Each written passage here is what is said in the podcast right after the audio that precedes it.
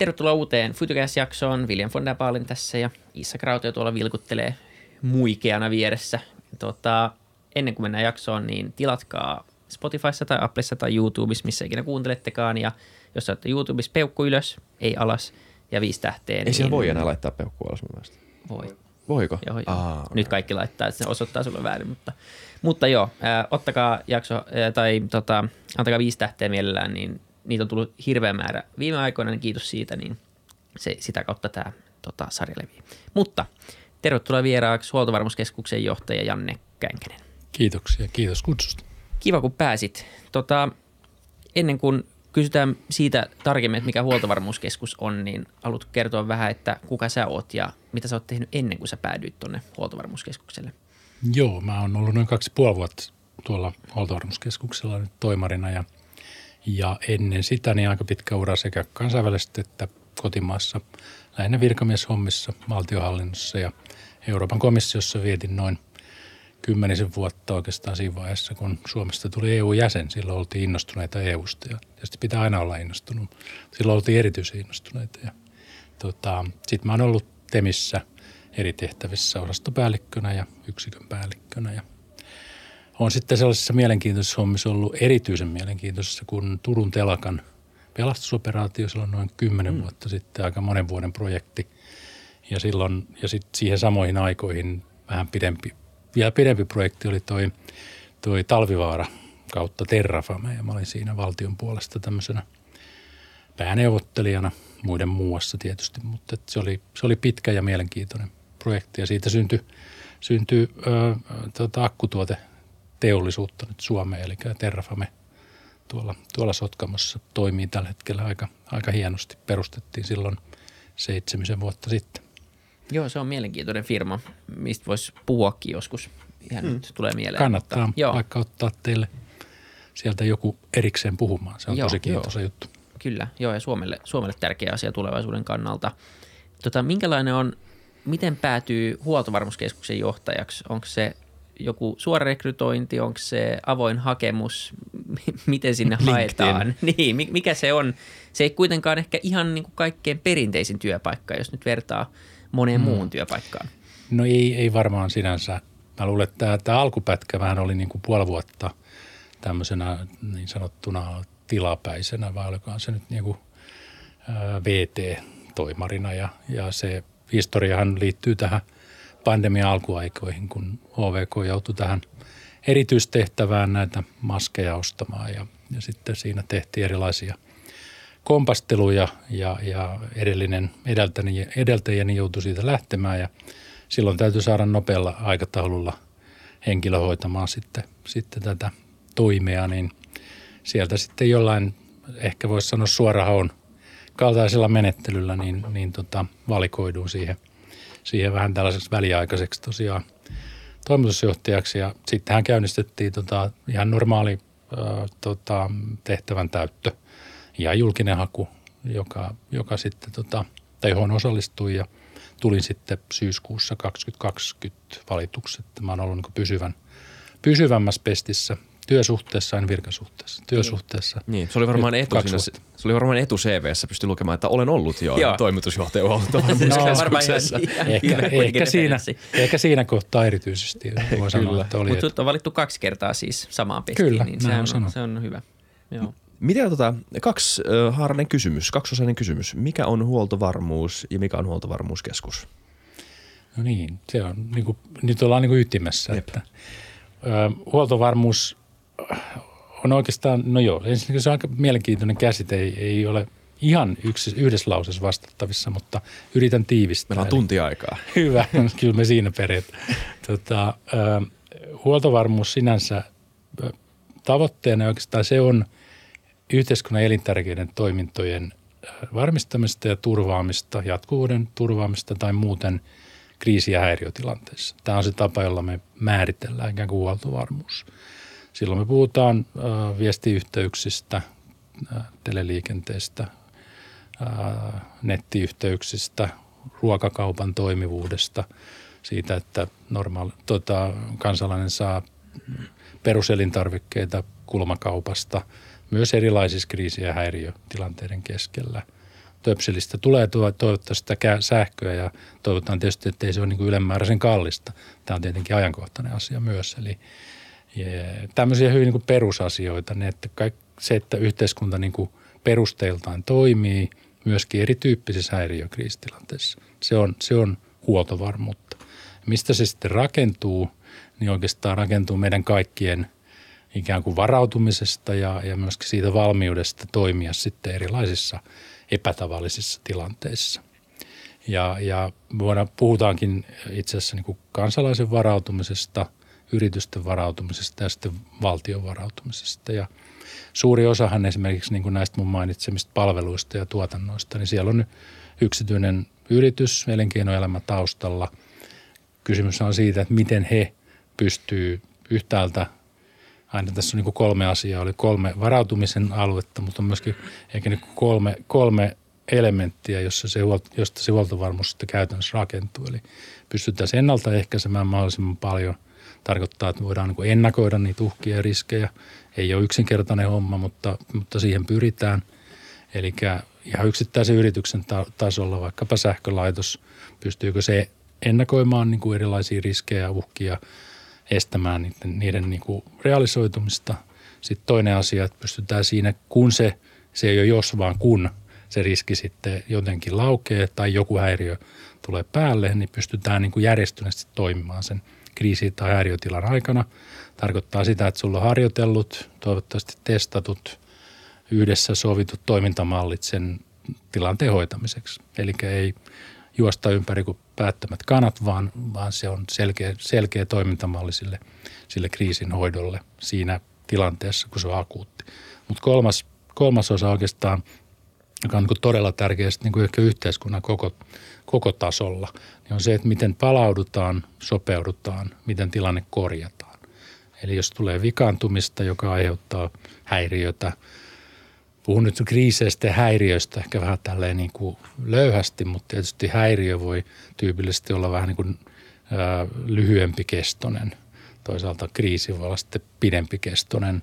Esimerkkinä nyt vaikkapa meidän tuntemamme koronapandemia, mm. joka on, on globaali, sillä on maantieteellinen kattavuus massiivinen, mutta se on myöskin kestolta äärimmäisen pitkä tai erittäin pitkä. Mm. Se on vieläkin jollain tavalla päällä. Eli tämä, tämä spektri on hyvin niin kuin laaja – niin maantieteellisesti kuin sitten siltä osin, että ketä se ikään kuin koskettaa se kriisi tai häiriötila ja sitten tämä aikajänne voi erilainen. Mutta olennaista, että meillä on niin kuin kykyä ja myöskin siihen itse asiassa harjoiteltua kyvykkyyttä korjata ja sopeutua. Sehän voi olla toimitusketjun sopeutumista, mutta se voi olla ihan sitä, että meillä on asentajat valmiina ja ne pystyy käymään kaapelin korjaamassa tai, tai hoitamassa sähköyhteyden kuntoon. Tämän tyyppisestä oikeastaan niin kuin kolmesta elementistä se huoltovarmuus rakentuu ensin siellä yksittäisessä yrityksessä tai toimijoiden niin kuin sisällä ja sitten sieltä, sieltä nostettuna katsetta niin kuin koko yhteiskunnan osalta. Kyllä. Eli jos tämä on se, mitä huoltovarmuus erittäin hyvin kiteytetty, mm. niin mikä on huoltovarmuuskeskuksen rooli sitten mm. tässä tosi laajassa kokonaisuudessa kuitenkin? No se on tosi laaja ja meidän tehtäväkenttähän on niin kuin ehkä epätavallisen laaja tämmöiseksi valtion laitokseksi – se toisaalta tekee, tekee homman mielenkiintoiseksi, mutta hyvin, hyvin haastavaksi.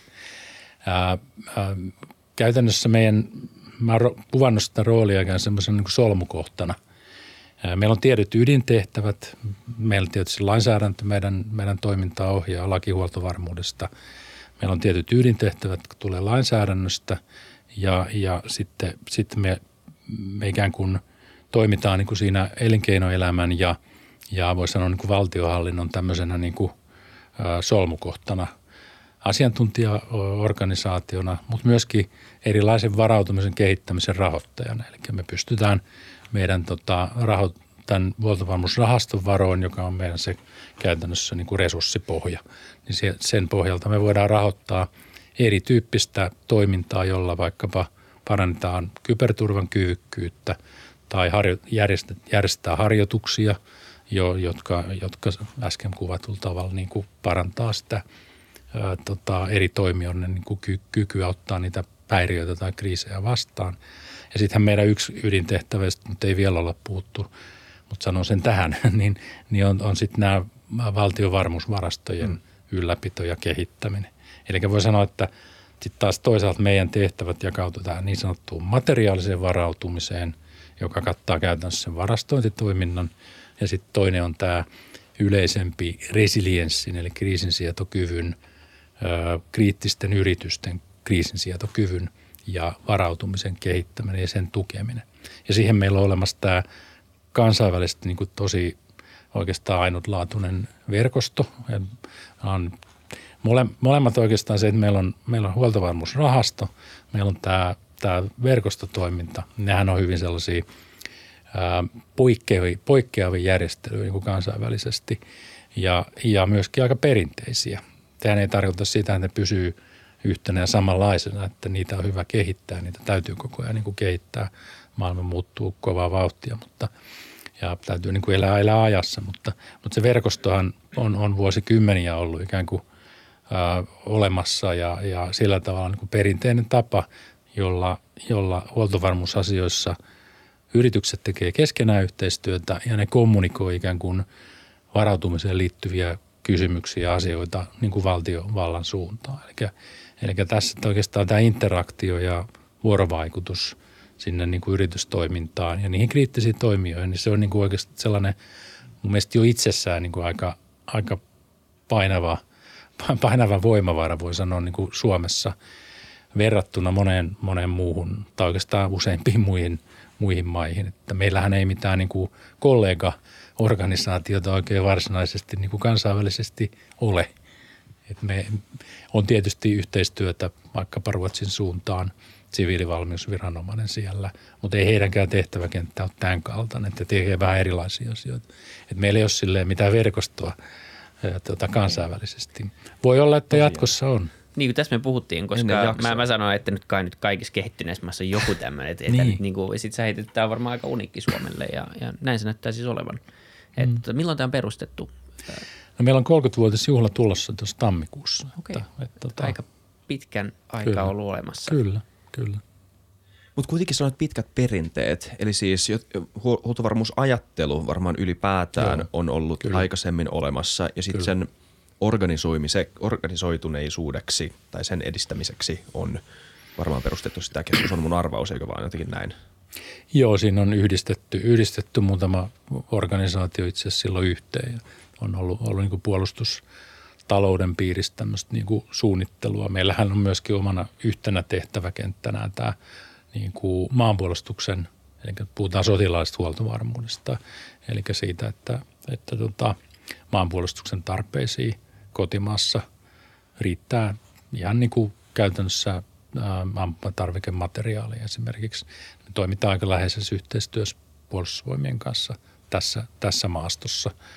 Ja sehän nyt on tietysti mielessä ajankohtainen, ajankohtainen myöskin tämän Venäjä-tilanteen niin kuin myötä, myötä. mutta tota, Joo, siis tämä varastointihan, silloin aika myöskin pitkät perinteet. Se on sellainen, ei se, ei se nyt suomalainen erikoisuus ole kyllä, mutta ehkä Suomessa aika paino, ollut kovalla painolla silloin ihan jo niin kuin sotien jälkeen. Eli sitä on lähdetty sieltä 5-60-luvulta kehittämään tätä kyvykkyyttä, jossa, jossa niin kuin on lähdetty siitä, että, että Suomi joutuu, voi joutua joskus tämmöiseen niin sanottuun sulkutilaan, että yhteydet maailmalle katkee ja – ja, ja meidän täytyy ikään kuin rakentaa semmoista riittävää omavaraisuutta, jotta me voidaan tietty aika pärjätä ilman ulkoisia, ulko, il, melkein niin kuin ilman yhteyksiä ulkomaailmaa. Tämä on ollut se, se voisi sanoa niin kuin perinteinen ajattelu siinä materiaalisessa varautumisessa ja kallioluolat ja, ja, ja, ja varastot, viljan varmuusvarastointi, polttoaineiden varmuusvarastointi, niin tulee ja juontaa niin kuin juurensa tästä – tästä perinteestä ja niistä ajoista. Ja niitä on sitten kehitetty tässä matkan, matkan varrella, mutta ne peruselementit on edelleen, edelleen siellä. Just niin.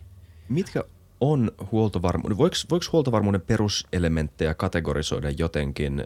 Sä kiteytit tosi hyvin ne vastuualueet, mutta koska kriisit voi olla aika arvaamattomia, mm. niitä ei voi ennakoida etukäteen, mutta silti pitää pitää jännäs omasta tontista huolta, niin mikä Maslown hierarkian tyyppinen mallinnus teillä on siitä, että mikä on tärkeää. Sähkö varmaan, mm. ravinto ja vastaavanlaiset asiat. Mm. No mä tiedän, meillä on oikeastaan kaikki ne, mitä me pidetään, niin kuin, niin kuin mä sanoin, että elintärkeät toiminnot ikään kuin, niin ne pitää niin kuin melkein, melkein kaikki on niin kuin yhtä tärkeitä. Mutta toki sitten jos ajattelee, mitkä on semmoisia niin mahdollistajia tai välttämättömiä, niin nehän nyt tällä hetkellä vahvasti liikkuu tuolla julkisuudessa ruoka ja energia. Hmm. Eli, eli sähkön rooli tietenkin nykyyhteiskunnassa korostuu ihan valtavasti. Eihän mitään, mitään ei oikeastaan tapahdu, jollei meillä ole energian tai sähkön tuotantoa, sähkön jakeluun niin kuin kunnossa. Ja sillä tavalla se on niin kuin siellä varmaan pohjalla. Mutta sitten ihan niin kuin, tota, nykyajan, niin kuin, näytän tässä siis kännykkää, niin että, että jos, jos – jos tele, teleyhteydet ei toimi, niin, niin aika heikoillahan me tämän, tämän nykyyhteiskunnan kanssa ollaan. Et sillä tavalla ehkä puhutaan tästä niin kuin verkosto, verkost, verkostojen merkityksestä ja, ja, ja siitä, että kun mä nyt ä, toin esille tämän meidän varastoinnin, niin sehän oikeastaan on se niin kuin viimesijainen juttu. Et, et ei se, se ei ole niin kuin ensimmäinen keino. Et, et, tota, ensin, ensin täytyy käyttää kaikki muut – muut tavat, joilla voidaan esimerkiksi löytää, sanotaan nyt kriittisen materiaalin, on se nyt sitten vaikka tota, dieseliapuaineen AdBluen raaka-aine urea. Tämä nyt on ajankohtainen esimerkki, koska se oli tuolla keväällä meidänkin tutkaruudulla aika tavalla tässä tota, Venäjä, Venäjä-tilanteen myötä. Eli, eli normaalisti aika pitkään hyvin häiriöttä tapahtunut tuonti Venäjältä, niin loppukäytännössä ei nyt ihan kuin seinään, mutta melkein. Ja tämähän tietenkin vaikuttaa tuotteen saatavuuteen, joka jota normaalisti pidetään aivan pulkkina, mutta joka sattuu olemaan erittäin tärkeä useissa käyttökohteissa, mutta vaikkapa nimenomaan tässä dieselin apuaineessa. Eli katalysaattori vaatii sitä, sitä AdBlueta ja dieselauto ei oikeastaan käy tai ei suostu, suostu käymään, jos ei niin sitä – tota, AdBluuta laita. Ja tämä on niin kuin logistiikalle käytännössä, niin kuin kuljetuslogistiikalle aivan, aivan kriittisen tärkeä asia. Että, että kuvaa vaan sitten tätä yhtä näkökulmaa kokonaisuudessa huoltovarmuuteen, joka minusta on tosi tärkeä, eli tämä keskinäisriippuvuus. Mm. Että häiriö yhdessä paikassa, vaikka yhdenkin tuotteen saatavuus häiriö voi kumuloitua niin kuin siinä ketjussa niin, että se pahimmillaan voisi lamauttaa koko suomalaisen logistiikan ainakin joksikun aikaa.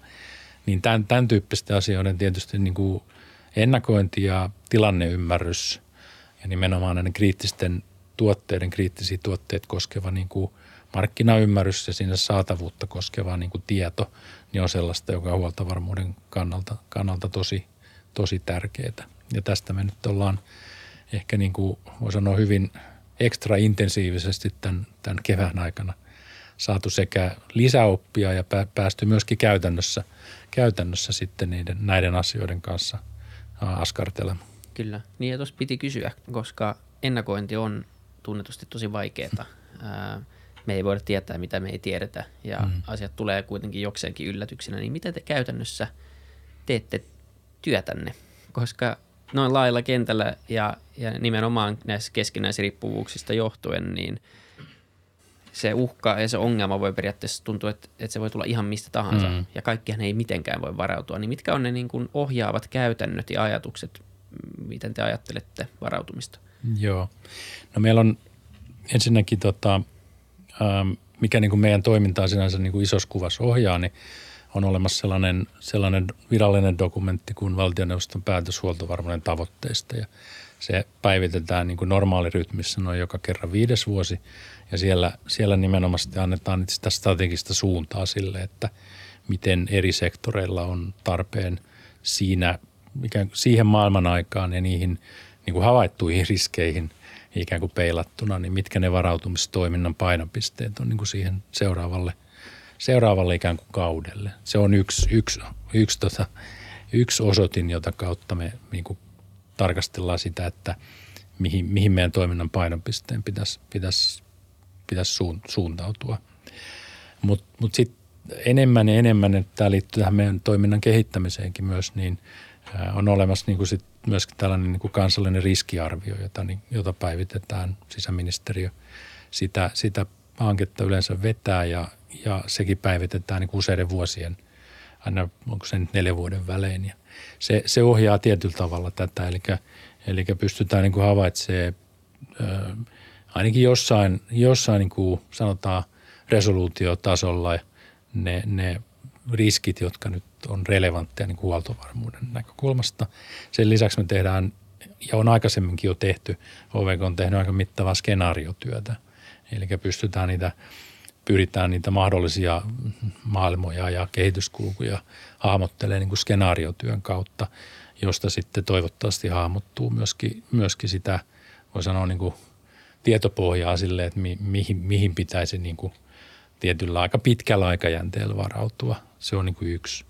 Mutta nyt me ollaan sitten esimerkiksi tässä Venäjä hyökkäyssodan seurauksena niin juuri tällä hetkellä itse asiassa viimeistelemässä meidän niin kuin kolmen vuoden tällaista niin kuin aikajännettä, skenaarioita käytännössä voisi sanoa niin kuin jollain tavalla skenaarioiden ja ennusteen vähän niin kuin yhdistelmää, jossa ajatus on se, että katsotaan ne mahdolliset kehityskulut tästä tilanteesta, missä nyt ollaan. Tässä on toki niin kuin äärimmäisen hankalaa äh, asia senkin takia, että koko ajan meillä on reaalimaailma, joka kehittyy aika kovaa vauhtia, niin, niin, niin, niin tilanne on niin sanotusti päällä. Ja tämä, tämä tekee erityisen haastavaksi, haastavaksi tämän työn, mutta se on joka tapauksessa tärkeää, että meillä on niin tietty, tietty tietopohja, ajatus, skenaario ja ikään kuin ennusteet siitä, että mihin tämä kehityskulut menee. Sitten tietysti meillä on vaihtoehtoisia maailmoja ja, ja sen jälkeen me pyritään hyödyntämään tätä sitten meidän, sanotaan sen kolmen vuoden, ää, kolmen vuoden huoltovarmuus, kolmen vuoden aikajänteellä huoltovarmuussuunnittelun ikään kuin ää, tota, ää, pohjana. Ja nämä antaa, antaa meille sit sitä, sitä tota, voi sanoa niin kuin suunnan osoitusta. Sitten jää nämä, jää nämä voisi sanoa nämä tuntemattomat tuntemattomat. Eli mm. niitähän me ei voida, voida niin kuin sillä tavalla ennakoida. Mä sanoisin, että aika moni isoista yrityksistä pyrkii ennakoimaan riskihallinnassaan aika paljon sitä, että mitä, mitä, mitä siellä markkinalla tapahtuu, mutta myöskin tietysti hallitsemaan liiketoimintamielestä riskiä, pyrkii myöskin ymmärtämään sitä ikään kuin seuraavaa käännettä, mutta niin kuin tiedetään, niin, niin varsinainen ennustaminen on, on, on vaikea taiteella, ellei, ellei, ellei mahdoton. Sittenhän me vielä, vielä tota, pitkähkö vastaus, mutta, Ole hyvä. mutta kuvaa tätä ehkä asian niin kuin moniulotteisuutta myös. Mutta tuo tilan, tilannekuva ja tilanneymmärrys on ehkä sitten sellainen niin kuin, ää, ää, tota, ää, lyhyimmän aikavälin niin kuin ikään kuin meille työväline, jota kautta me yritetään ymmärtää, että missä me nyt ollaan näissä riskeissä ja uhkissa, jotka huoltovarmuuteen kohdistuu. Ja tätä me ollaan nyt tosi intensiivisesti tehty oikeastaan joulukuusta alkaen liittyen tähän Venäjän tilanteeseen, kun katsottiin, että nyt alkaa, alkaa näyttää siltä, että tämä, nämä niin kuin, kiristyvä tilanne ikään kuin voi johtaa niin kuin aidosti, aidosti ihan johonkin uudenlaiseen tilanteeseen. Ei me tietenkään arvattu nyt sitä, eikä kukaan varmasti ihan tarkasti voinut arvata, että Venäjä tosiaan ottaa sen askeleen ja, ja ikään kuin lähtee tosiaan niin kuin hyökkäyssotaan Ukrainaa vastaan, mutta, mutta nämä merkit oli ilmassa ja, ja, ja käytännössä joulukuusta asti ollaan niin kuin tehostetusti kerätty kerran viikossa. Me käytetään tätä meidän tosi laajaa niin kuin verkostoa, eli niitä huoltovarmuuskriittisiä yrityksiä. Saadaan sieltä niin kuin sektorikohtaisesti tietoa, että mikä, miltä se näyttää, mikä on tuotteiden saatavuus, mikä on niin kuin turvallisuustilanne tai miltä ne liiketoimintariskit näyttää ja mikä se jatkuvuuden, jatkuvuuteen liittyvät kysymykset, miltä ne näyttää aina, aina ikään kuin viikoittain. Ja tätä, tätä, tätä tota, tietopohjaa me ollaan päivitetty niin kuin käytännössä viikoittain. Nyt, nyt hellitetty hiukan ja, ja tota, tämä arvio, arvio tulee nyt niin kuin joka toinen viikko. Mutta käytännössä sitten mitä me sillä tehdään, niin me käytetään sitä siinä meidän oma toiminnan niin kuin ihan, ihan lyhyen aikavälin suunnittelussa ja toisaalta tätä arviota ja raporttia ja tilannekuva ihan tuotetta, niin me sitten jaetaan myöskin tuonne ihan poliittisille päätöksentekijöille asti valtiohallintoon laajasti ja sitten myöskin osittain takaisin niille yrityksille, joilta me paljon sitten kerätään. Me ollaan tämmöinen ikään kuin siinä vähän niin kuin koko ajan ja sen tiedon summeeraa. Ja toki me tehdään sitten viranomaiskentän kanssa myös aika paljon yhteistyötä ja käydään keskusteluja vaikka Subon kanssa ja tota, Puolustusvoimain kanssa. Yritetään niin kuin yhdistää ja saada sitten mahdollisimman niin kuin sillä tavalla kattava kuva. Ja tavoitehan on se, että me päästäisiin, pystyttäisiin olemaan niin kuin yhden tai parempi kaksi askelta edessä, edellä sitä, että mitä, mitä siellä kulman takalla odottaa. Mutta tässä ei niin kuin sataan prosenttiin pääse, mutta jos pääsee niin kuin aika useisiin kymmenin prosenttiin, niin on niin kuin aika hyvässä tilanteessa, koska silloin, silloin jää niin kuin vähemmän sitä ää, oikeasti niin kuin tuntematonta ja niitä aidosti yllätyksellisiä juttuja, mutta niitä niin sanottuja mustia ihan sieltä kyllä niin kuin tulee. Ei sille voi mitään, mutta se osa tätä, voi sanoa niin kuin varautumisen bisnestä melkein. Mm. Ja tota, senhän takia me sitten, jos ajattelee, niin kuin, että miten me voidaan sitä materiaalista varautumista ja varmuusvarastointia säätää, niin me nimenomaan sen takia, kun meillä on tämä rahastomalli, niin me pidetään siellä aika, aika kohtuukokosta ihan kassaa, jotta me pystytään näihin mustiin joutseniinkin sitten niin kuin ainakin riittävässä määrin varautumaan. Mutta mehän me toimitaan fyysisessä maailmassa niin sanotusti, että jos puhutaan sitten jostain rahoitusmarkkinoiden riskeistä ja ongelmista siellä, niin se ei ole sitten kuin meidän, meidän tonttia, eikä voi olla, koska ei meillä ole semmoisia tavallaan, niin kuin, vaikka meillä on aika tuhti, tuhti tase, on 2,5 miljardia on, on, on tota, meidän taseen, taseen arvo, rahastolla on oma, oma – oma tota, tase siis ja, ja tota, niin, niin se, se, se, nyt kuvaa ehkä sitä, että meillä on ne vara, oma, itse omistamamme varastotuotteet siellä ja sitten meillä on kassaa ja sitten meillä on joitakin strategisia omistuksia. Niin siitä muodostuu se meidän ikään kuin taloudellinen pohja, resurssipohja, mutta tavallaan sitten se rahaston tase samalla. Todella kattavia vastauksia. Mä kirjoitin yli, ö, ylös muutaman pointin. Mä aloitan nyt kuitenkin yhdestä kysymyksestä vaan. Ö, mä epäilen, että mä saatan löntystää hieman luottamuksellisen tiedonkin puolelle tällä kysymyksellä, mutta ö, niistä skenaarioista puheen ollen, mistä sä Joo. puhuit alussa. Missä menee Suomen resilienssin kipurajat? Ehkä positiivisemmin muotoiltuna, kuinka niin kuin, ankaraan kriisiin suomalainen huoltovarmuus on varautunut näiden skenaariomallinnuksen kautta? No skenaarioitahan tietenkin täytyy tehdä niin kuin siihen maailman tilanteeseen ja toisaalta ilmiöön suhteutettuna ilman mitään tällaisia niin kuin ennakkoasenteita tai pidäkkeitä. Tämä on mun näkökulma. Eli sun täytyy niin kuin katsoa ne pahimmat mahdollisuudet myös. Ja tietenkin sitten, jos nyt ajattelee tämän Venäjän hyökkäyssodan ikään kuin seurauksia, niin nehän voi olla aika moninaisia. Paljonhan julkisuudessakin ja ihan oikein minusta on puhuttu, puhuttu siitä, että, että eihän meidän huoltovarmuuteen tällä, tällä hetkellä ne suorat vaikutukset on ollut oikeastaan aika pieniä – ainakin vielä. Tässä nyt ehkä pieni, pieni tämmöinen disclaimeri sille, että tietenkin mitä voi tulla mitä, mitä voi talven yli esimerkiksi tapahtua energiamarkkinoilla. Kyllä, ja niin, tämä jakso on äänetetty 14. syyskuuta no niin. 16.35, eli ja, siis hyvä. nämä sanat on Sillä tiedoilla, mitä Just. silloin on, on käytettävissä. Kyllä. Kuvaa vaan tätä, että miten meidän pitää pyrkiä siihen tilanne kuvaan ja tilanneymmärrykseen. Mutta kyllähän me tietenkin – pyritään kuvaamaan ja tämä skenaariotyö, mitä mä mainitsin, niin kyllä me pyritään kuvaamaan kaikki, kaikki sellaiset tilanteet, jotka, jotka Suomea voi uhata. Ja, ja tietenkin sitten sotilaallisen uhkan mahdollisuus, sehän nyt tässä keväällä on todettu ja me ollaan tehty erinomaisia turvallisuuspoliittisia ratkaisuja. Me ollaan niin kuin silleen kansakuntana tarkoitan, että tämä ei mikään huoltovarmuuskysymys, tämä on niin kuin isompi kysymys, niin ollaan tehty hyviä ratkaisuja ja – ja niiden kautta ihan varmasti meidän niin kuin, ikään kuin kyky, kyky tota, ja oikeastaan niin kuin turvallisuustaso taso paranee. Sehän on ilman, ilman muuta, muuta selvää. Luodaan niin kuin isommat pidäkkeet sille, että meihin kohdistus varsinaista sotilaallista niin kuin, toimintaa. Mutta eihän semmoisen mahdollisuutta voi niin kuin poissulkea. Sanotaan, että todennäköisyys on pieni ja uhkataso on tältä osin matala ja, ja tietenkin käytännössä voi sanoa, että ainakin Venäjän kyvykkyydet tällä hetkellä lyhyellä aikavälillä ainakin niin näyttää varsin, voisiko sanoa varsin rajallisilta mm. siltä osin. Mutta kyllä, kyllä me myöskin tämän, tämän tyyppistä niin kuin tilannetta arvioidaan, mikä, mikä sitten huoltovarmuuden tilanne olisi, olisi, sitten, olisi sitten myöskin sotilaallisen konfliktin, konfliktin oloissa. Ja huoltovarmuus suunnitellaan myös tämän skenaarion kautta kyllä me nyt Joo. nimenomaisesti tämän skenaarion, mitä me nyt teemme, niin myöskin tietenkin sovitetaan siihen.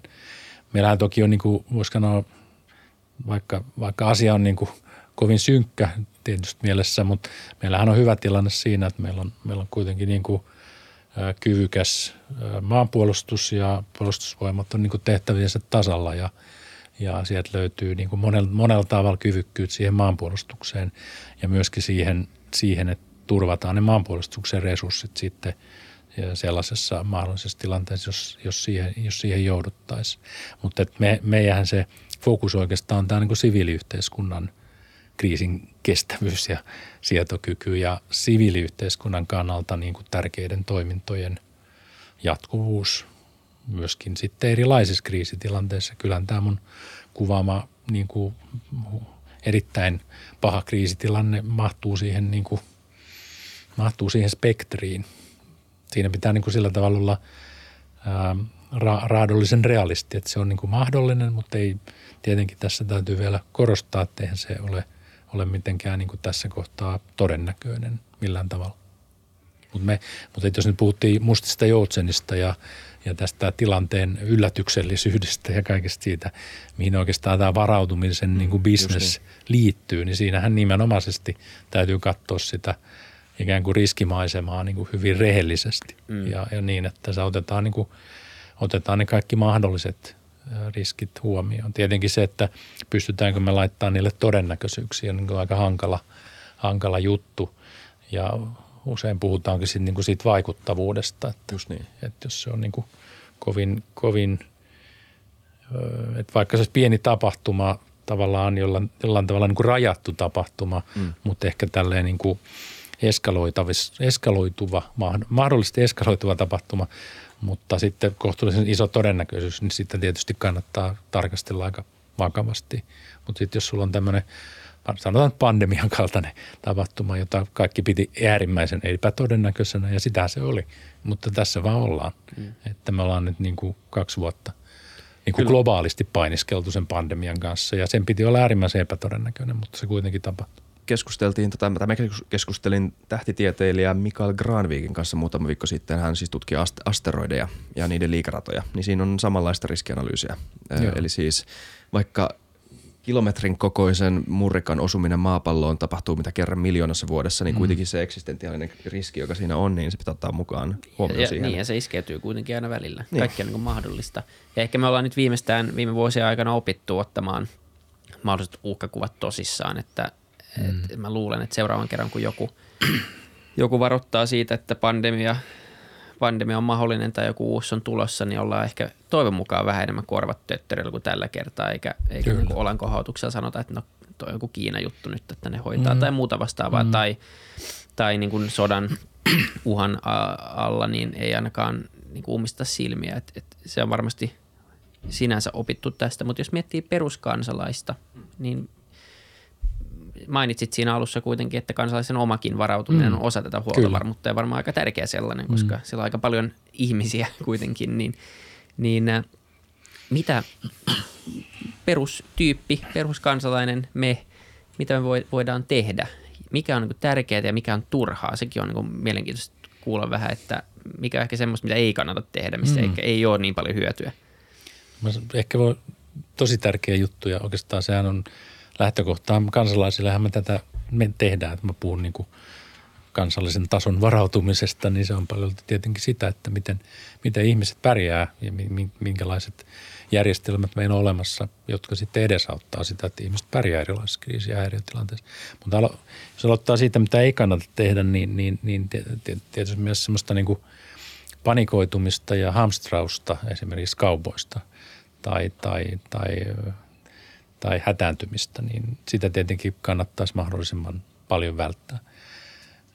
Tämmöisiin tilanteisiin liittyy ymmärrettävästi, niin kuin jos puhutaan niin kuin erilaisista kriisi- ja häiriötilanteista, mitä ne nyt sitten eri, tila, eri, eri, eri olosuhteissa onkin, niin niihin ikään kuin sisältyy tämmöinen niin kuin totta kai ymmärrettävä pelko ja, ja ihan nyt vaikka sähkökatkoon, niin sehän voi aiheuttaa niin kuin kysymyksiä, ja, ja että milloin, milloin sähköt tulee ja mitä, mitä käy sillä välillä, kun se katko on olemassa ja, ja, ja päällä ja, ja näin edelleen. Niin kuin lähtien tästä, mutta sitten jos puhumattakaan niin kuin suuremmista kriiseistä, vaikka nyt pandemia, varsinkin alkuajat, kun tilanne oli hyvin epäselvä ei tiedetty minkälainen tauti se on, minkälainen kuolleisuus siellä on takana, miten se tarttuu. Et sehän oli tämmöistä aikamoissa sumussa kävelemistä ihan ilman, että olen epidemiologi, enkä yritä sitä olla, mutta, mutta, mutta kaikki olivat niin kuin aika epämääräisiä tällä tavalla sumu, sumuisessa tilanteessa. Niin totta kai se aiheuttaa aika paljon pelkoa, mutta mut ehkä se hyvä kriisinsietokyky ja varautuminen ja ehkä huoltovarmuuskin, niin tässä on hyvä kohta sanoa se, että mitä tulee niin kuin kansalaisiin, niin sehän on aika paljon myöskin pääkopan sisällä, että minkälainen kriisinsietokyky kullakin on, niin, niin varmasti vaikuttaa siihen, että minkälainen, miten resilientti meidän Suomi on ja minkälainen, miten kriisin kestävä Suomi on. Että sillä tavalla tietynlainen tietoisuus näistä asioista niin kuin hyvällä tavalla, tietoisuus ja ymmärrys riskeistä uhista ilman, että se, vaik- ilman, että se tuottaa niin kuin pelkoa ja tuskaa, niin on minusta niin kuin hyvä. Tietynlainen kriisitietoisuus on ihan, ihan, ihan hyvä – ja ehkä semmoinen luottamus siihen, että, että, että aika paljon tehdään töitä sen eteen, että nämä muun muassa niin kuin kansalaisen kannalta peruspalvelut erilaisissa tilanteissa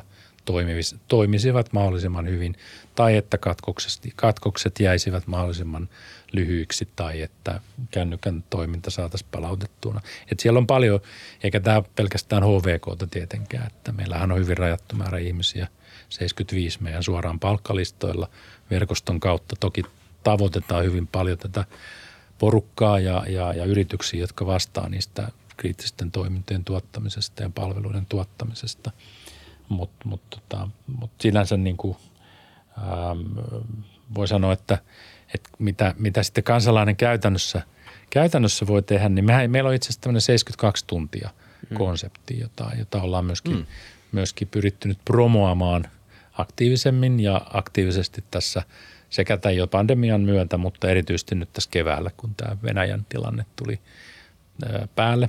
Eli käytännössä, kun sanoin, että yritykset, valtio ja kansalaiset, niin siitä kolme yhteydestähän tämä, tämä varautumisen kokonaisuus ja huoltovarmuus koostuu. Niin 72 tuntia, kolme vuorokautta.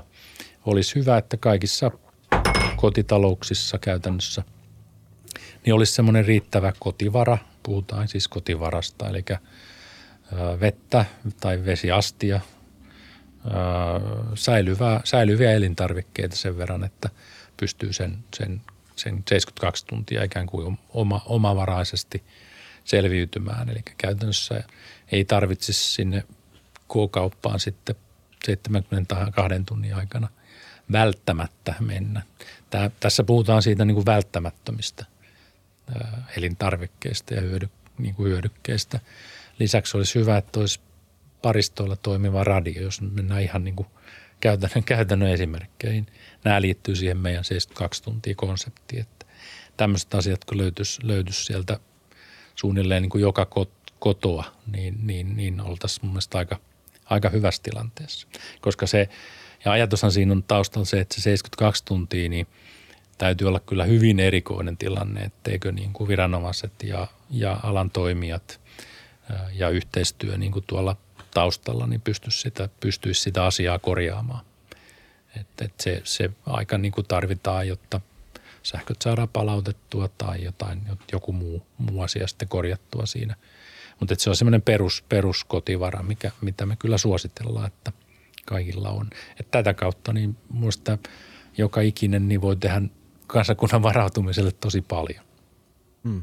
Kuinka iso osa teidän ty- työtä on ton, tota, niin kansalaisen oman resilienssin suunnittelu ja ajattelu, suunnittelu ehkä vähän väärä sana, mutta sen, hmm. sen, sen muuttujan mukaan ottaminen siihen yhtälöön. Mä voin kuvitella, että se on aika vaikeaa hahmotella. Siis toisaalta henkinen resilienssi vaikuttaa siihen, miten kokee sen aineellisen ympäristönsä, mutta samalla mm. aineellinen ympäristö vaikuttaa siihen henkiseen resilienssiin. Mutta miten te, miten te ajattelette tätä, onko tämä kysymys, mikä tulee usein esille, että ollaanko me liian pullomössöjä nykyään, että pärjättäisikö me, ja, tai että onko Suomella hyvä, Suomen kansalla hyvä resilienssi? Se. Sun ei tarvitse vastata tuon pullomössön kysymykseen. ei mä tiedä, eikö se kohdistunut meikäläisen sukupolven suunnilleen. Vaan silloin puhuttiin joskus tästä. Mutta. Joo, tämä on hyvä kysymys. Mä sanoisin niin, että, että jotenkin nämä, nämä jo tämä Venäjän tilannekin niin kuin, ja, ja ehkä se tietynlainen, mitä sanoisi, kohtuullisen niin kuin yh, yh, yhteinen reaktio ehkä tähän niin kuin tilanteeseen. Ja, ja se yksimielisyys, joka nyt minusta näkyy sitten tässä NATO-päätöksessä, niin se jotenkin niin kuin terävöitti niin kuin sitä ajattelua ja, ja, ja vähän, miten sä sanoisit, näin kuin, en tiedä onko tämä oikein sanottu, mutta suoran rivejä sillä tavalla, että, mm. että, että terästäydyttiin, että hetkinen, tämä on, niin kuin, tämä on niin kuin vakava juttu ja tässä asiassa me ollaan aika y, niin kuin yhteen suuntaan myöskin niin kuin ajattelevia. Et siinä se minusta toimii, toimii hyvin, että ehkä se, se sellainen, en mä tiedä onko se tästä kansainvälisesti, kun media on aika kiinnostunut myöskin niin kuin Suomen varautumisen konseptista esimerkiksi ja, ja tämän NATO-keskustelun kautta on OVK onkin tullut paljon yhteydenottoja niin, niin eri, eri tota kansainvälisistä lehdistä ja mediasta, niin tästä on keskusteltu aika, aika niin kuin paljon. Ja kysymys on aina se, että mistä se johtuu, että suomalaiset ja Suomi on niin hyvin varautunut. Mm. Me emme ehkä itse niin kuin ole mieltäneet sitä, että me ollaan nyt jotenkin erityisen hyvin varautuneet, mutta kyllähän meillä se perinne siellä on.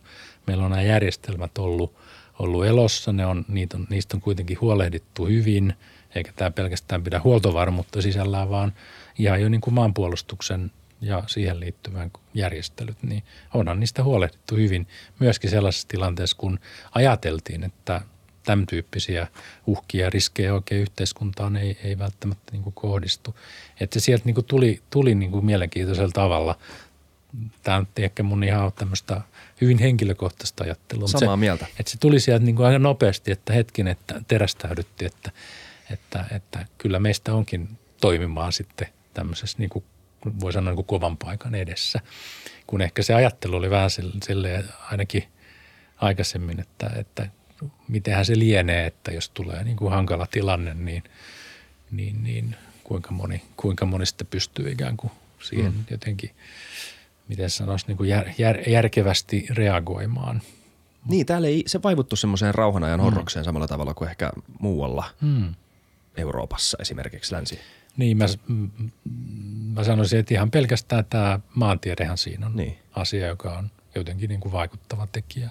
Kyllä se 1300 kilometriä yhteistä rajaa itänaapurin kanssa, niin, niin, niin, niin mieluusti kuin sitä näkisikin tilanteen, että, että meillä olisi niin kuin mahdollisuus semmoiseen, voisiko sanoa, normaaliin kanssakäymiseen itänaapurin kanssa, mutta kun ei sellaista näytä olevan, hmm. niin, niin kyllähän tämä niin kuin, sillä mielessä tämä tilanne on vuosikymmeniä ollut uskoisin, että, että siellä taustalla kuitenkin hyvin tiedossa ja eikä siitä niin kuin peru, niistä perus – perusratkaisuista ja varautumisesta on, on niin luovuttu, toisin kuin, toisin kuin monessa muu, muussa, muussa maassa. Ja käytännössä ehkä näkyy. En mä tiedä, onko se nyt sitten suomalaisten DNAssa tämä varautuminen, kun mulla on tämmöinenkin ajatus esitetty. Sitä kuulee välillä. Se menee niin kuin aika, aika, mielen... niin, se menee aika mielenkiintoiseksi tämä, mutta se on ehkä kuvainnollisesti, niin. että se on siellä niin kuin tausta. Se on niin kuin tämmöinen, ähm, joo – ra, ra, rauhallinen realisti kuitenkin, Kyllä. joka on siellä taustalla. Että ehkä tämä on se juttu. Joo. Tota, yksi asia, mikä on tietenkin paljon nyt tällä, tällä hetkellä tapetilla ja tuskin on yhtään sen vähemmän tapetilla, kun tämä jakso julkaistaan, on sähkömarkkinat, jotka on nyt kunnon, kunnon myllerryksessä ää, tällä hetkellä ja, ja tota, sähköhinnat mm. nousee päivittäin, viikoittain. Kyllä. Ää, ja, ja on aika isokin epävarmuus sähkön riittävyydestä jopa, ää, ainakin Euroopan tasolla.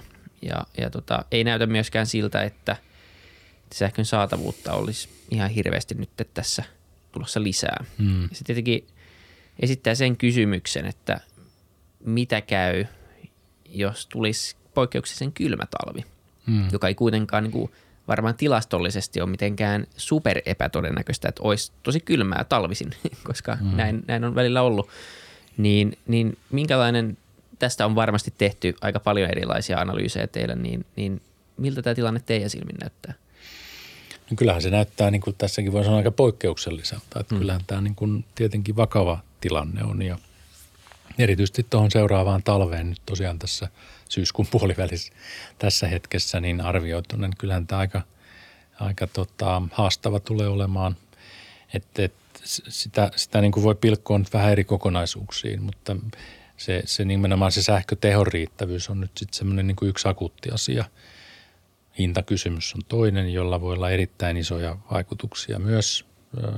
Ei ole suoranaisesti välttämättä huoltovarmuuskysymys, mutta kyllähän se niinkin on, että korkea hinta, erittäin korkea hinta voi myös olla saatavuuden este käytännössä – jos ihmiset ei pysty maksamaan sähkölaskua, niin se on niin kuin käytännössä sitten melkein sama kuin se, että se teho loppuisi niin kuin vaikutusmielessä, mutta vähän eri kautta. Ja sitten mihin nyt on tartuttukin ja mikä on ollut paljon tässä esillä, niin on tämä ikään kuin sähkömarkkinan rakenne ja se johdannaismarkkinoiden tilanne ja äärimmäinen volatiliteetti siellä ja sitten ne, ne tota, se järjestelmän niin kuin myötä syntyneet tota, käteisvakuusvaatimukset ja – niin kuin rasite, rasite sitten ehkä niin kuin sinänsä kannattavalle, kannattavalle liiketoiminnalle, jota tuo sähköyhtiöt edustaa, mutta, mutta, mutta kassa, kassakriisin mahdollisuus on siellä on niin kuin tunnistettu.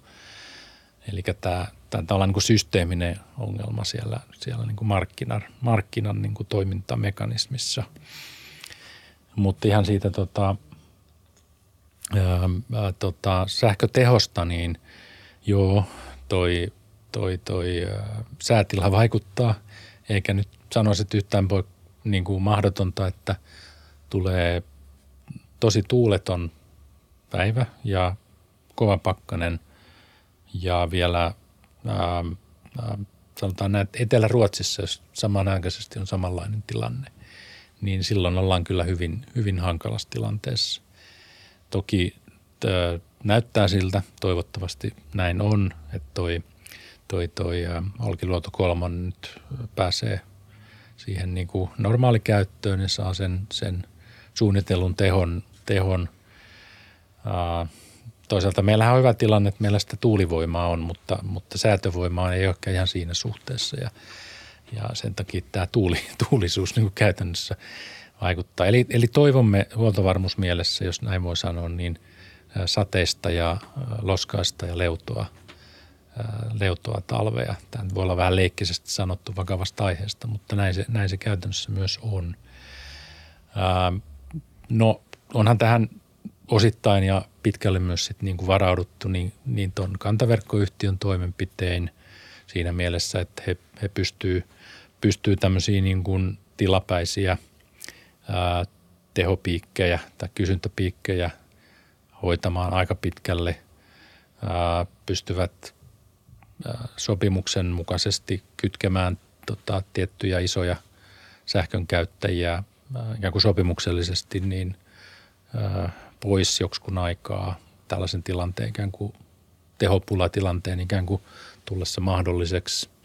Ja on, on myöskin näitä, näitä niin sanottuja häiriöreservejä, jotka sitten pystyy, pystyy tasaamaan, tasaamaan sitä tehokuormaa, mutta sitten jos ollaan ihan ääritilanteessa, niin sittenhän käytännössä se vaihtoehto, josta nyt on jo siitäkin ollut paljon puhetta, niin on, on se niin sanottujen suunniteltujen sähkökatkosten mahdollisuus. Eli kierrätetään niitä mm. Sähkökatkoja ja sitä kautta sitten tasataan sitä, sitä tilannetta niin, että se kantaverkko pystytään pitämään niin kuin stabiilina ja toimintakykyisenä. Mutta mut ymmärtäisin, että ne laskelmat, mitä mä nyt on nähnyt, niin, niin kyllä, se, kyllä se huippukulutus ja tämä tilanne, niin kyllä se aika, aika niin kuin juuri aika, aika, aika, aika riippuvainen on. Eli, eli, eli ei se, että jos sanotaan, että se on tosi kova pakkanen ja, ja tuuleton hetki ja, ja sitten tietysti ei voi koskaan laskea pois sitä mahdollisuutta, että joku, joku ää, käyn, muuten käynnissä oleva isompi yksikkö esimerkiksi vikaantuu – sehän on siellä systeemissä ja Fingridillä sillä tavalla hoidossa, että tämä niin sanottu N-1 tilanne pystytään niin kuin joka tilanteessa hoitamaan.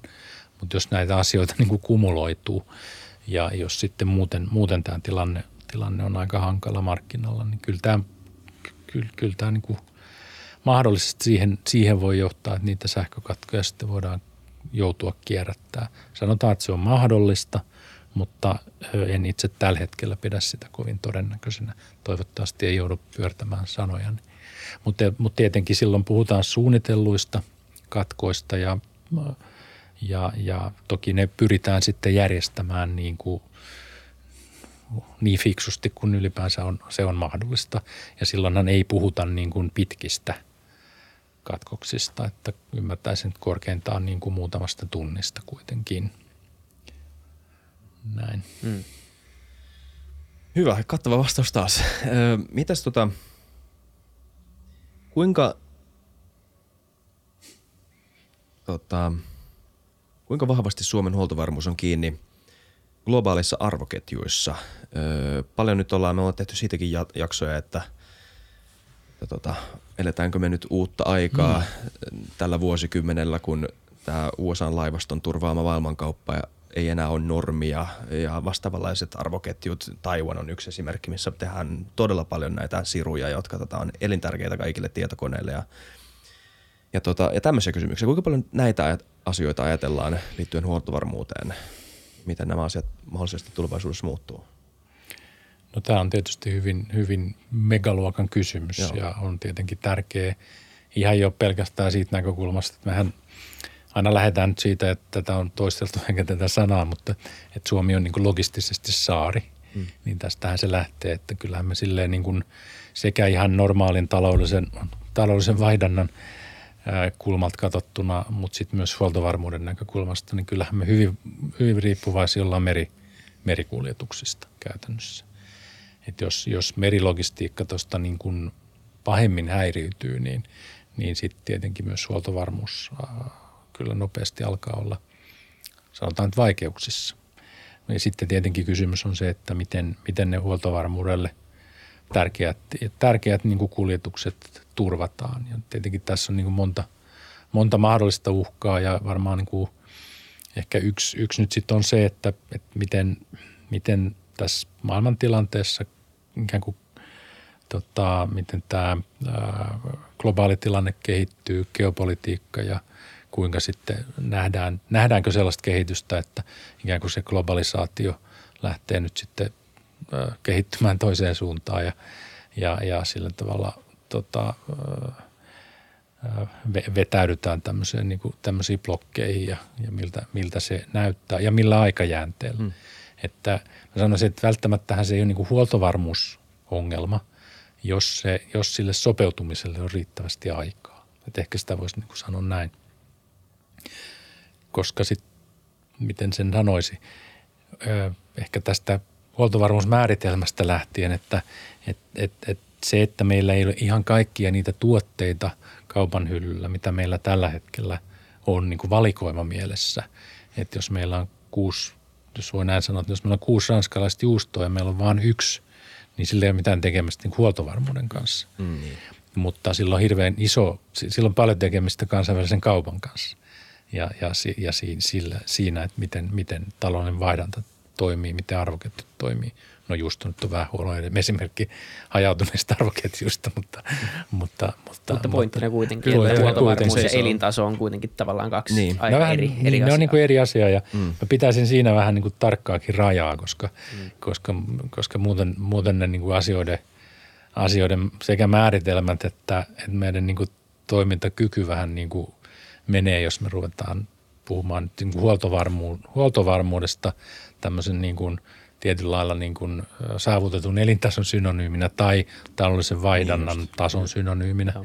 Mutta sanotaan esimerkiksi sitten taas joku Taivanin, Taivanin merkitys ja se esimerkki ja Kiina ja Taivanin niin kuin mahdollinen tai sen tilanteen mahdollinen kriisiytyminen vielä siitä, mitä se nyt on jo ollut, että aika lähellähän no ainakin demonstraatio mielessä mm. käytiin aika lähellä tämmöistä niin kuin niin se Pelosi. jopa niin se Pelosin vierailu ja Kiinan reaktio siihen niin oli aika voimakas. Joo. Ja, ja siinä ei voinut enää ihan mahdottomana pitää siitä, sitä, että se olisi voinut niin kuin sotilaalliseenkin konfliktiin ajautua. Ja jos sitten sellainen tilanne äh, ikään kuin, jos eskaloitu siihen asti ja, ja, ja, ja nähtäisiin sitten tilanne, että miten, miten nyt sitten länsimaat reagoisi Kiinan suuntaan, minkälaisia pakotteita tulisi nimenomaan USA puolelta, varmasti myös EUlta, miten tämä vaikuttaisi jo sellaisenaan niin kuin nimenomaan niin kuin tämän hetken globaaleihin arvoketjuihin, niiden toimintaan. Jos Taivanin niin kuin vaikkapa nyt jos tota, puolihuudet tuotanto tai mikropiirituotanto niin putoisi tästä pois, niin, niin jos se tapahtuisi nopeasti, niin varmasti sekin olisi huoltovarmuus näkökulmasta niin kuin relevanttia. Jos se tapahtuisi jollain sopeutumisajalla, niin sitten sanoisin, että vähän vähemmän. Kyllä. Jos ottaa vielä jatkokysymyksiä energiaan, niin tota, ää, liittyen ruokahuoltoon ja ruoan riittävyyteen, niin samaan aikaan kun meillä on ollut jo nyt poikkeuksellisen korkeat energiahinnat, niin Eurooppa on myös poikkeuksellisen kuiva. Lannoitteet on maksanut nelinkertaisia, viisinkertaisia määriä verrattuna normaaliin. Sitten meillä on ollut näitä, no ollut korona päällä, meillä on ollut myös arvoketjujen tai mm. toimitusketjujen häiriintymisiä ja meillä on sota päällä, missä on myös kaksi maailman isointa viljantuottajaa sotii. Niin tota, onko ruokaa tuotettu riittävästi? Onko mitään riskiä siitä, että, että ruoka Euroopassa voisi olla riittämätöntä? No meidän arvio tällä hetkellä noin yhteenvedonomaisesti on se, että ei meillä niin kuin ruoan määrän, ruoan tuotannon kanssa pitäisi olla ongelmia. Suomihan nyt on kyllä hyvässä lähtökohdassa siinä, että meillä on ollut aika hyvä se omavaraisuus, noin 80 prosenttia niin kuin elintarvikepuolella. Se on hyvä lähtökohta huoltovarmuudelle. Sehän ei ole välttämättä sitten kansainväliselle kaupalle, mutta mm. se on eri asia. Mutta huoltovarmuuden näkökulmasta se, että me pystytään tämä niin kuin suomalainen ää, tota, maataloustuotanto pitämään tällä tasolla, kun se on nyt, niin se on kyllä ihan huoltovarmuus mielessä riittävä eri tilantein, tilanteisiin siis niin kuin varautuen. Ja Euroopassakaan ei pitäisi kyllä hätää olla, mutta, mutta epäsuoria vaikutuksia ja sitä, että miten tämä globaali ikään kuin ruokahuolto tai ruoan tilanne kehittyy, niin sehän on aika iso ja sanoisin niin kuin vakava kysymysmerkki ihan jo tämän Ukraina ja Venäjän tilanteen myötä. Tässä, tässä kohtaa on hyvä, hyvä, kun muistan, niin sanon sen, että meillähän tässä niin kuin monta kriisiä on päällekkäin ja allekkain. Eli mm. meillä on kuitenkin ilmastonmuutos täällä koko ajan niin kuin alla, joka on hyvin pitkäkestoinen. Tulee paljon sopeutumista, pyritään hillitsemään. Tärkeää, että me tehdään tosi voimakkaita toimia, että sitä pystyttäisiin hillitsemään, mutta ihan välttämättä tulee erilaisia vaikutuksia – jo sieltä. Ja sen lisäksi meillä on tällä hetkellä tosiaan ainakin pandemia. Meillä on tämä Venäjän hyökkäyssota ja geopoliittinen niin kuin, voi sanoa niin kuin sekavuus ja, ja aika, aika poikkeuksellinen tilanne. Ja sitten meillä on tämä energia nyt, joka erityisesti ener, tuota Eurooppaa koettelee. Mutta mut, mut meillä täältä turakan puolelle, että jos, jos nämä tota, normaalisti ikään kuin Ukrainasta Venäjältä viljansa saaneet – vähemmän kehittyneet maat, niin jos ne jää niin kuin merkittävästi alemmiksi ne tuontimäärät, niin sittenhän me ollaan helposti tämmöisen niin kuin, tota, laajamittaisen maahanmuuton kanssa tekemisissä. Että ne epäsuorat seurannaisvaikutukset ja ilmiöt niin voi olla kyllä aika, aika massiivisiakin. Mutta tämä tietenkin vaatii jatkuvaa analyysiä ja, ja tilanneymmärrystä niin paljon kuin me sitä pystytään tekemään ja tietenkin ilmiönä hirveän laaja. Mutta ruoka, ruoka riittää. Ää, raaka-aineet tuolla lannoitteessa tosi tärkeä, ainakin lyhyellä aikavälillä.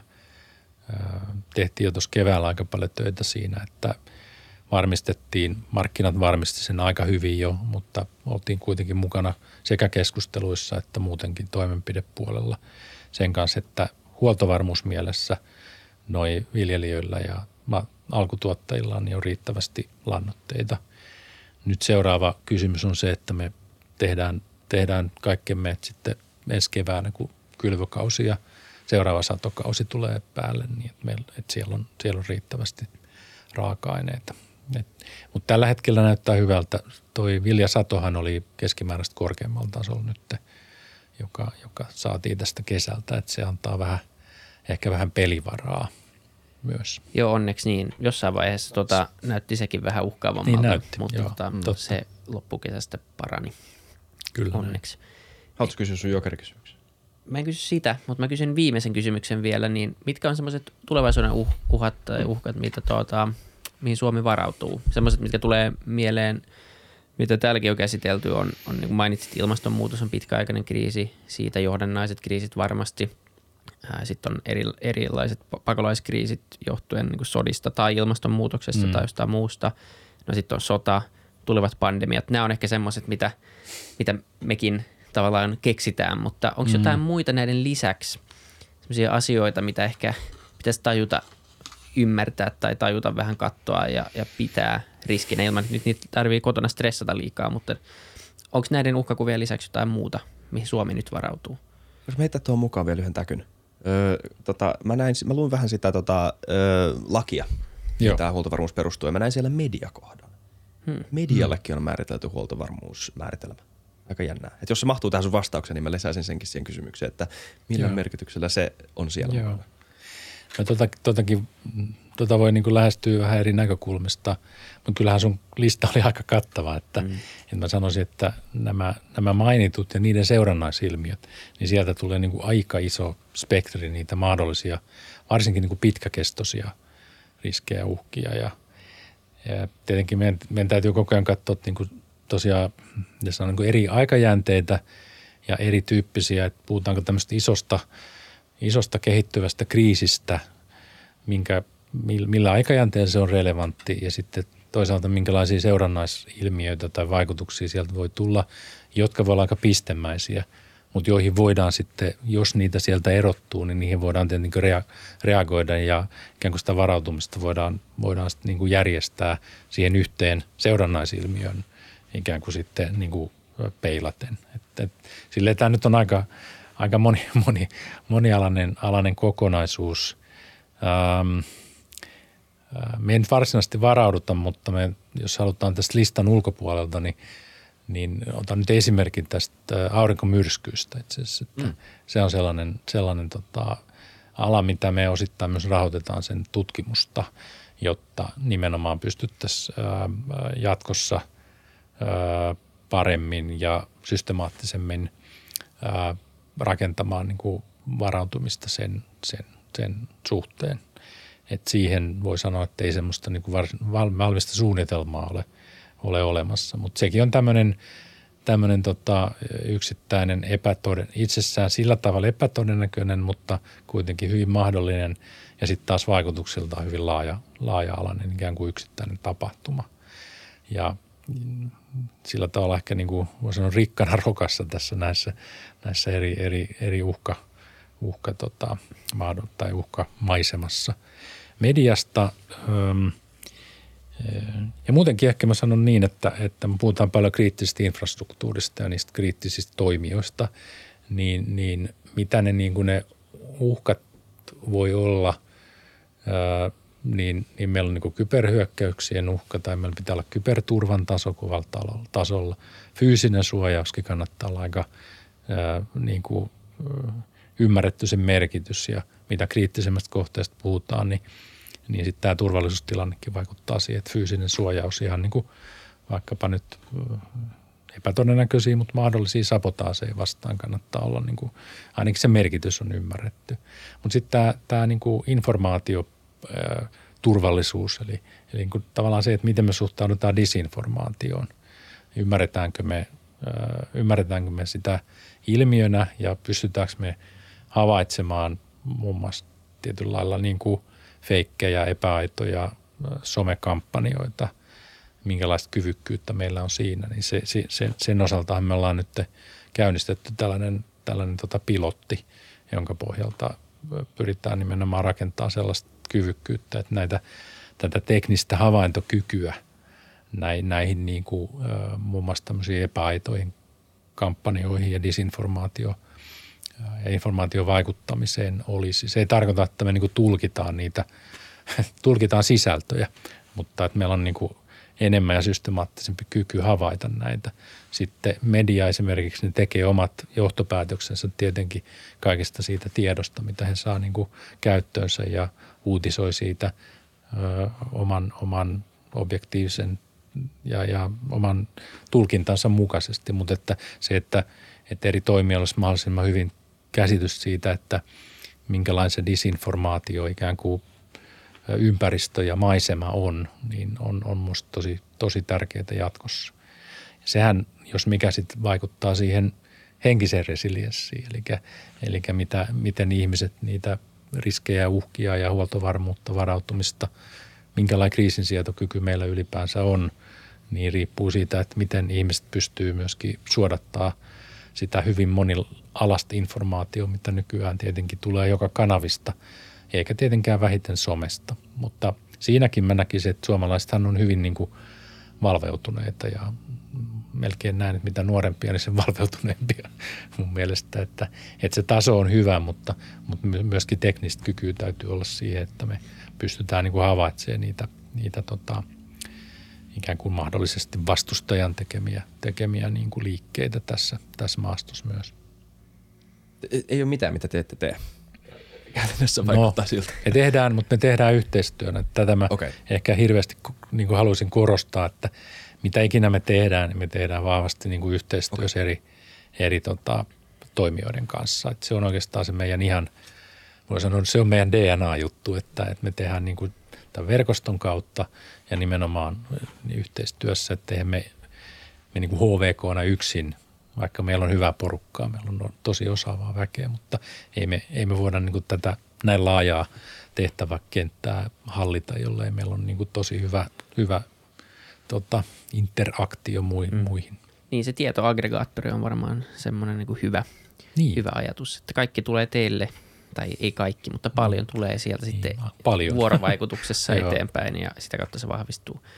Olisi aika huikea, jos joka, joka aamupalan yhteydessä voisi lukea, niin kuin presidentti lukee CIAn tämän tilannekatsauksen, mm. niin lukisi aamukahvin äärellä huoltovarmuuskeskuksen raportin siitä, mitä tapahtuu. Niin, niin tota, siellä on varmaan kattavasti. Vain viikoittain. Kaikki. Viikoittain. No mutta se olisi erityisen hyvä. Sen voi lukea viikonloppuisin sitten, eikä joka aamu.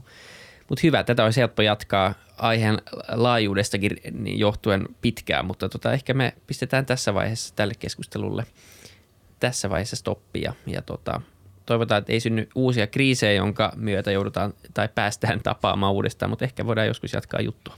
Jatketaan mielellään juttuja ja kiitos tosi hyvät kysymykset ja olin mielelläni täällä. Kiitos paljon. Kiitos Janne. Kiitos, Kiitos. kun tulit. Kiitos katsojille Kiitos ja kuuntelijoille. Peukku ylös YouTubessa, viisi tähteä Spotifyssa ja Applessa ja seuraavassa nähdään. Moro. Peace Anssi. Moi moi. Kiitos.